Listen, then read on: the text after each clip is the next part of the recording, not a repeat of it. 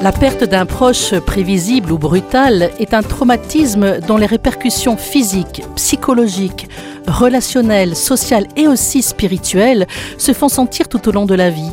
Après un deuil, on est à tout jamais différent.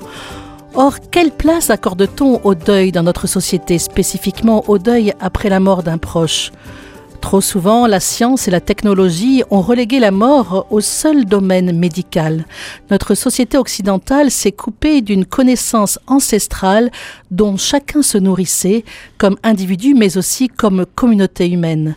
Docteur Christophe Fauré, bonjour. Bonjour Bénédicte. Alors vous êtes psychiatre bien connu et vous êtes l'auteur d'un livre de référence sur le deuil, Vivre le deuil au jour le jour, paru en 1994 aux éditions Albin Michel, dont une nouvelle édition revue et augmentée vient de sortir.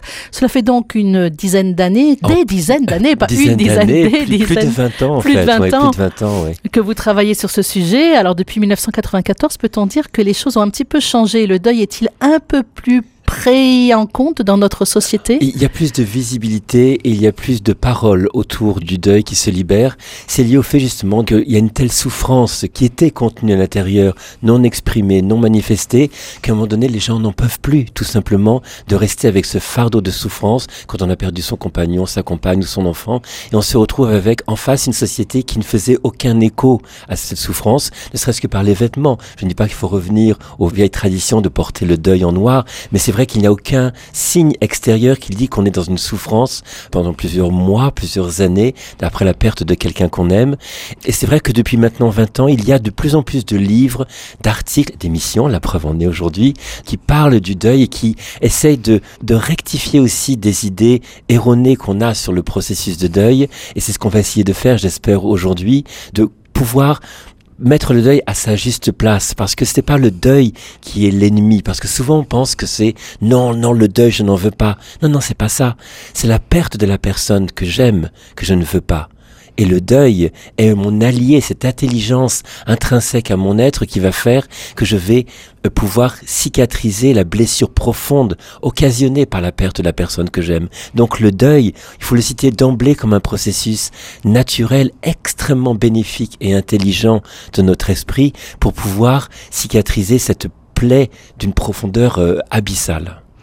Dernièrement, vous avez écrit aussi un livre où vous dites qu'il est important de prendre aussi la dimension spirituelle en compte. Alors là, votre livre, c'est vraiment euh, plus Oui, un livre de c'est de de médecine, psychologie, Oui, psychologie. mais, Mais, très vulgarisé, je, je rassure oui, les oui, très facile à lire, qui permet justement de prendre un peu de recul, exactement. qui est aussi bien pour les personnes qui ont perdu un être cher que pour les personnes qui les côtoient, accompagnants. qui les exactement. accompagnent. Et les accompagnants peuvent parfois offrir ce livre comme, parce que parfois les moments qu'on ne sait pas quoi dire, on ne sait pas quoi faire, et de façon très touchante, on peut offrir un livre en disant, tu le lis quand tu peux, peut-être, euh, bon, c'est pas forcément la première semaine après le, le décès, mais quelques semaines après, commencer à ouvrir quelques pages et se rendre compte à travers les, les pages que il y a quelque chose qui est en train de se déployer en soi et qu'il est essentiel de pouvoir connaître le processus qui se déploie parce que à la souffrance de la perte de la personne qu'on aime se rajoute trop souvent la souffrance liée à la méconnaissance du processus de deuil, à beaucoup d'idées erronées par rapport à ce qu'est le de deuil. Donc ça permet de resituer les choses à leur juste place et au bout du compte, ce que les gens font comme commentaire, c'est être extrêmement réassuré sur le fait que ce que je vis est normal, alors que parfois notre société ou même nos proches nous renvoient que nos réactions, que notre façon d'être pendant plusieurs mois, plusieurs années sont anormales. Et là, on se rend compte en lisant que non, non, je suis normal. C'est normal d'éprouver et de ressentir et de dire et de me comporter de telle ou telle manière. Est-ce que notre société n'exclut pas tout simplement la souffrance? Elle n'aime pas la souffrance. Notre société, il y a beaucoup de le, jeunisme, il y a beaucoup être toujours en pleine forme, toujours, et on met à distance la dimension de dépression, la dimension de tristesse, la dimension de quête de sens de la vie qui est parfois difficile de trouver du sens dans une existence qui ne semble ne pas en avoir. Et c'est un vrai effort. C'est pour ça qu'on parlait de spiritualité. Je pense que la spiritualité, c'est un vrai effort de l'être pour donner du sens à sa quête de sens, ju- justement. Donc le deuil, ça amène avant tout peut-être au plus profond une crise existentielle. Mais clairement, au bout du compte, in fine, même si le deuil touche toutes les facettes du diamant, je dirais, de notre existence, le corporel, le physique, le relationnel, etc., mais aussi le spirituel, et in fine, pour moi, après toutes ces années, je crois que le deuil ramène au cœur du cœur de nous-mêmes, dans ce lieu que j'appelle la solitude fondamentale, qui est ce lieu qui est vraiment l'intime, l'intime de nous-mêmes, un lieu où on n'est pas seul dans le sens douloureux d'être seul, mais où on est seul dans le lieu où, je crois, se distille la dimension spirituelle de notre être, une connexion avec vraiment quelque chose de l'ordre de la transcendance, et c'est dans ce même lieu que se reconstruit pas à pas, grâce au processus de deuil, un lien profond et intime avec la personne qu'on a perdue, et que, quand elle existe dans ce lieu intérieur, on ne perdra plus jamais. Ce livre, vous l'avez écrit aussi avec l'expérience de centaines de personnes que vous avez entendues, Euh, qui ont vécu de milliers crois, de oui. personnes. Ouais. Et c'est pour ça qu'il fait écho chez les gens. Il fait écho parce que j'accompagne beaucoup de compagnons, compagnes euh, qui ont perdu leur conjoint et beaucoup, beaucoup de parents en deuil de leurs petits-enfants, soit des décès périnataux, euh, soit à la naissance ou peu de temps après, soit beaucoup de suicides d'adolescents ou de jeunes enfants, souvent par des accidents. Et donc il y a vraiment à travers ces, les lignes de ce livre, les, vraiment les paroles de ces personnes que essayé de remettre en forme pour pouvoir véhiculer l'universalité du processus. Parce que c'est ça qui est important. Il y a dans ce processus de deuil quelque chose qui est vécu de fait, intimement avec son histoire propre, mais au-delà, il y a une dimension universelle où chacun peut se retrouver. Et j'insiste, Bénédicte, c'est extrêmement rassurant de savoir que parmi ce qui semble être du chaos, dans son existence, et c'est du chaos, soyons clairs. Mais néanmoins, dans ce chaos, il y a une cohérence, il y a des étapes, il y a des choses qu'on a besoin de connaître, et de ce chaos peut émerger du sens. Pas tout de suite. Évidemment pas dans les premiers mois, évidemment peut-être pas dans les premières années, mais du sens va émerger, et dans le mot sens, il y a deux significations.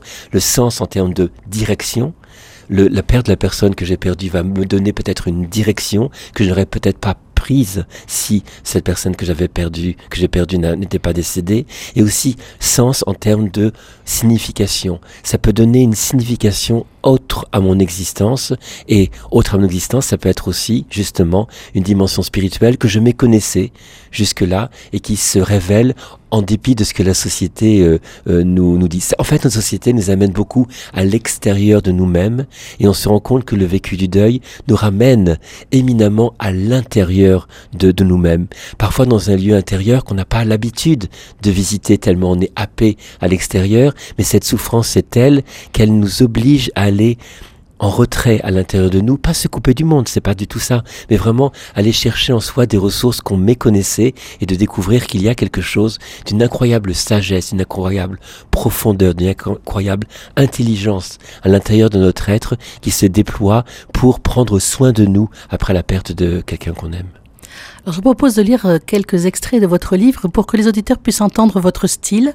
C'est un style euh, qui est très simple et en même temps très profond et, et- et très beau. Et là, vous parlez vraiment à la première personne. hein. Et je vais en lire juste un petit extrait pour, euh, pour que les auditeurs puissent entendre. Et on verra que vous avez beaucoup entendu parce que c'est vraiment des mots qui résonnent avec une grande véracité.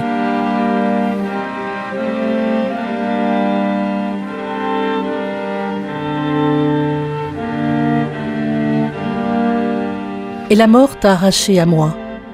Au début, je n'ai pas compris, c'était trop absurde pour que je parvienne à assimiler ce qui se passait. Soudain, du jour au lendemain, notre échange s'est brusquement interrompu. Je ne savais plus quoi faire, je ne savais plus quoi dire. Il n'y avait plus que cette effroyable douleur que je sentais se déployer en moi, impuissant. Je hurlais comme une bête blessée. Où chercher pour retrouver ce que j'avais perdu Je continuais à investir toute mon énergie dans une relation qui n'existait plus sur cette terre. Je tentais de nourrir un lien dont le support de chair et de vie avait disparu de sa surface. Dès lors, mon énergie errante, aux abois, cherchait à se fixer sur le moindre objet t'ayant appartenu, le moindre élément du quotidien partagé avec toi. J'étais comme à l'entrée d'une immense caverne où je criais ton nom sans qu'aucun écho ne me revienne. Cet écho, autrefois, j'en avais besoin. Il me rassurait, il me rendait fort. Tu es important pour moi. Tu donnes sens à ma vie. Je donne sens à la tienne. Il me disait aussi Je t'aime et pour moi aussi tu existes, au-delà de nos conflits, au-delà de nos différends et de nos discordes. Désormais, il n'y a plus personne, plus rien. Je continue pourtant à exister, étonné et là de me rendre compte que j'y arrive alors que je ne le souhaite pas.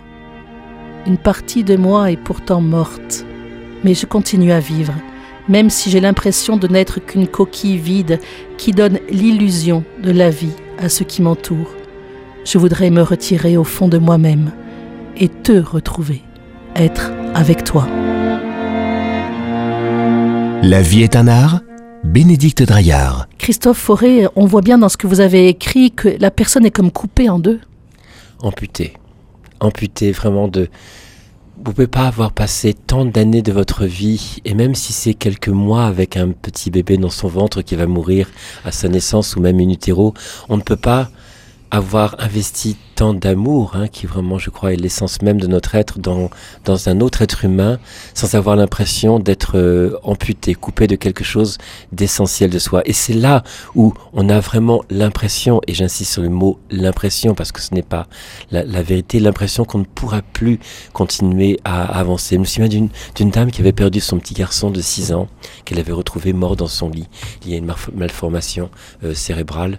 Et euh, elle me disait un an et demi après sa perte, je ne vais pas pouvoir survivre à ça. Mais vraiment, droit dans les yeux, elle me disait, je, ne vais pas pouvoir. Comment, comment peut-on? Et là maintenant, presque six ans après, on se voit de façon très très ponctuelle maintenant. Elle me dit, je ne pensais jamais pouvoir vous dire les mots que je vais vous dire maintenant, mais vous savez, je suis apaisé. Il y a toujours en moi cette souffrance d'avoir perdu mon petit. Parce que vraiment, le processus de deuil ne porte pas la promesse d'éradiquer ce lieu de souffrance en soi. Mais il porte la promesse que ce lieu de souffrance ne va plus complètement euh, phagocyter l'intégralité de l'existence. Mais elle me dit, je suis apaisée et elle a reconstruit énormément de choses de sa vie. Elle dit, je suis capable d'être heureuse, d'être joyeuse. Parfois, certes, j'ai perdu l'insouciance, parce que l'insouciance est quelque chose qui disparaît, je crois, à tout jamais après la perte d'un d'un proche, mais il y a quelque chose qui s'est passé en moi, que moi je traduis en termes de processus de deuil, qui fait qu'il y a quelque chose qui s'est apaisé. Il y a un point de souffrance à tout jamais présent dans ma vie, la disparition de mon petit, mais autour de ce point de souffrance s'est créé, grâce au processus de deuil, un immense espace où peut coexister avec la souffrance de la joie, du plaisir, de la découverte, de la curiosité et une reconnexion intime et profonde avec l'existence. Voyez donc, bénédictin, c'est important pour les gens qui nous écoutent de comprendre que le processus de deuil ne va pas éradiquer la souffrance. Elle va l'apprivoiser et lui trouver une place en nous qui fait que on aura toujours ce lien, mais ce sera un lien doux amer. Doux parce que je sais que tu es en lien à tout jamais avec moi, amer parce que je fais le constat que tu n'es plus avec moi dans cette existence, mais que le processus de deuil, alors que la souffrance au début envahissait tout l'espace psychique en se demandant même comment on pouvait respirer chaque instant, euh, d'instant en instant. Le processus de deuil va créer les conditions intérieures pour que autour de cette peine se crée cet espace dont je vous parle et qui est un espace d'apaisement. Et ça, c'est une vraie promesse. C'est pas quelque chose qui est de l'ordre de la croyance, c'est vraiment quelque chose qui est de l'ordre du processus naturel. Comme quand vous vous blessez, il y a au-delà de votre volonté, au-delà de votre force de caractère, au-delà de ce que vous décidez, il y a cette intelligence de votre corps qui va savoir exactement quelles cellules faire développer pour reconstituer les muscles et la peau et les tendons, etc. C'est quelque chose qui nous dépasse. C'est pas une, notre conscient, notre volonté qui intervient. C'est un processus qui œuvre pour préserver l'intégrité de notre corps.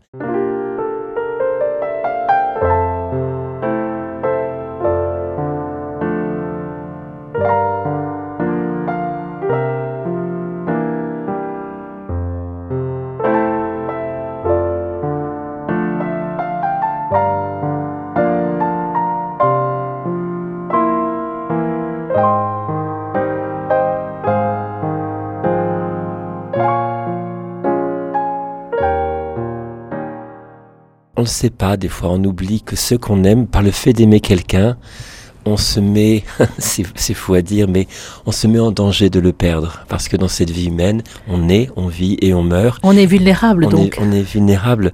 Et euh, pouvoir dire quand la personne est là, combien on l'aime, au-delà des conflits, des, des discordes et des choses pour laquelle on peut œuvrer pour, pour, pour les apaiser, euh, c'est au bout du compte presque un enseignement pour moi que, que j'ai de, de, toutes ces années d'accompagnement des personnes en deuil, c'est de ne pas remettre à plus tard ce qui doit être dit euh, en termes d'amour, de pardon ou de, ou de de résoudre des, des, discordes parce que parfois ce plus tard devient trop tard quand la personne euh, disparaît. Et c'est, c'est vraiment ça. Il y a un deuxième enseignement qui émerge de cela, c'est que la plus grande peur des personnes en deuil, c'est qu'il y ait l'oubli, qu'on oublie la personne que j'aimais. C'est d'autant plus vrai pour des parents qui ont perdu un tout petit bébé qui n'a été connu par quasiment personne. Et il y a beaucoup d'efforts qui sont faits pour qu'on se souvienne d'elle, qu'on se souvienne de, de lui. Alors beaucoup créent des associations, beaucoup créent des, des événements. On a, on a l'association Imagine for Margot, par exemple, qui a réuni il y a un mois et demi 500 coureurs à Paris euh, pour euh, collecter des fonds pour le, la recherche sur le, le cancer. Mais c'est vraiment là un exemple de je fais une chanson pour qu'on se souvienne de mon papa. Alors évidemment, tout le monde va se souvenir de géniale idée, mais tout à chacun a besoin de savoir peur véritablement de il ne faut pas qu'on oublie mon petit, il ne faut pas qu'on oublie ma compagne, mon compagnon, mais malheureusement au fil du temps, les gens parlent de moins en moins de la personne. Et c'est bon d'en parler en fait, il ne faut pas avoir peur de, de, nommer la personne ah oui, décédée. Alors je vous en supplie, personne qui nous écoutait, véritablement, quand vous craignez de nommer le nom de la personne qu'un proche a perdu, n'hésitez pas, même un an, cinq ans, dix ans après, dites, ah ben tiens, Noémie aurait aimé ça, tiens, Pierre, Pierre, je crois que Pierre aimait cela, ou c'est le cinquième Noël sans, sans, sans Pascal, comment ça va, tu, tu c'est un peu difficile, est-ce que tu veux qu'on mette sa photo, est-ce que tu veux qu'on porte un toast à elle, ça n'est pas morbide. La personne en deuil, à un moment donné, quand je dis en deuil, ça peut être des années après, 5 ans, 10 ans, 20 ans après, je pense qu'on est toujours en deuil de la personne qu'on a perdu, même si quelque chose de la vie a repris corps en soi. Mais c'est toujours important de pouvoir lever un toast. Ma maman est décédée il y a, il y a six ans et tous les Noëls avec mon, grand frère et et la famille, au tout début de la soirée, on sait qu'on pense à elle, parce qu'en plus elle est décédée le jour d'anniversaire de mon frère. Et on sait qu'on pense à elle et on porte un toast à maman. Et comme ça, ça détend. Je vous assure, ça détend. Et cinq ans après, euh, être la, euh, la sixième année là pour Noël, ça détend parce que ça permet de dire, ok, on honore sa mémoire et maintenant on peut passer à quelque chose de la réjouissance de la fête de, de Noël. Mais on va le faire dans 10 ans, on va le faire dans 15 ans, on va le faire dans, dans, dans 20 ans. Il y a quelque chose de très sain en fait. Ce n'est pas du tout malsain de prononcer le nom de la personne disparue, même après euh, des années et des années. Alors vous mettez même dans votre livre qu'on peut garder la page Facebook de la personne euh, qui oui. est décédée. Ce qui est étonnant d'ailleurs, c'est que Facebook a créé une, une, fonctionnalité où on leur envoie un, un document, on leur, leur demande d'envoyer un document, ils suppriment euh, euh, certaines fonctionnalités, évidemment les news, on va pas avoir les news de la personne décédée, mais cette page-là permet aux proches de mettre des commentaires, de poster des photos, ou les dates anniversaires par exemple de décès, de mettre un petit mot, parce que vous savez, parfois on est tellement pudique qu'on ne sait pas mettre les mots, qu'on ne sait pas qu'on n'ose pas envoyer le SMS, alors que peut-être sur la face Facebook, on va peut-être mettre une petite phrase, une pensée, quelque chose qui dit, voilà, je garde à tout jamais le souvenir de, de, Clara, et euh, même cinq ans après, eh je peux vous garantir, c'est même pas une supposition, je vous garantis que pour les proches qui lisent ces commentaires, ça fait énormément de bien, justement en référence avec cette peur de l'oubli. Alors vous veniez de dire aussi qu'il est important aussi de dire aux gens qu'on aime qu'on les aime, comme euh, oui. vient de le dire euh, David Hallyday dans la chanson, mais ça peut aussi déterminer aussi comment se passe le deuil. Si euh, un deuil se passe alors qu'on est en paix avec la personne qui est décédée, oui. euh, peut-être que ce deuil sera plus paisible. Il sera pas moins douloureux, mais il sera peut-être plus paisible. Si par exemple un ado euh, a son père qui meurt d'un accident de moto alors qu'il vient le matin même d'être en conflit avec lui ou il est en conflit pendant depuis quelques mois avec lui, ça peut être extrêmement dur à, à cicatriser. Ben oui, on n'a on n'a pas pu se dire au revoir de façon apaisée. Eh bien, ce jeune garçon, il va devoir cheminer avec ceci et à arriver à faire la paix avec son, son papa. C'est important de bien signifier aussi que le, le décès de la personne ne résume pas sa vie.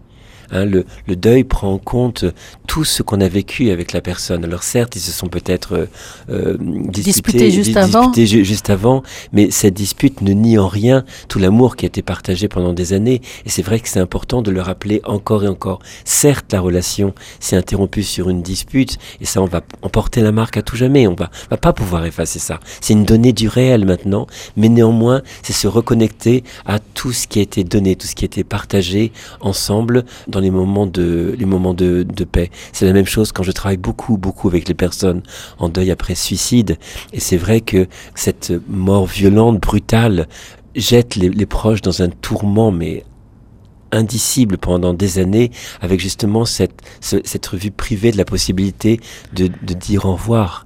Hein, de, de, ne pas pouvoir euh, même comprendre une culpabilité. Le, le, geste. Culpabilité gigantesque, une quête du pourquoi qui va hanter le processus de deuil pendant, allons-y, pendant des années. L'intensité du deuil peut être liée à, à, la cause du deuil, mais elle est aussi euh, peut-être aussi liée, comme vous l'écrivez, euh, au, au, lien, euh, à l'intimité qu'on a avec la personne. C'est essentiellement ça d'ailleurs. Hein.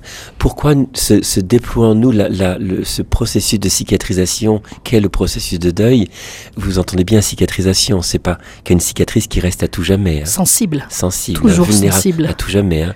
Ce processus de, de deuil survient quand il y a rupture d'un lien émotionnel investi avec la, la personne. Donc ça peut perdu. être entre guillemets un simple ami mais oui, ou un collègue mais de travail. Exactement. Mais parfois on souffre beaucoup plus d'avoir perdu une amie d'enfance que une grand-mère qu'on voyait une ou deux fois par an.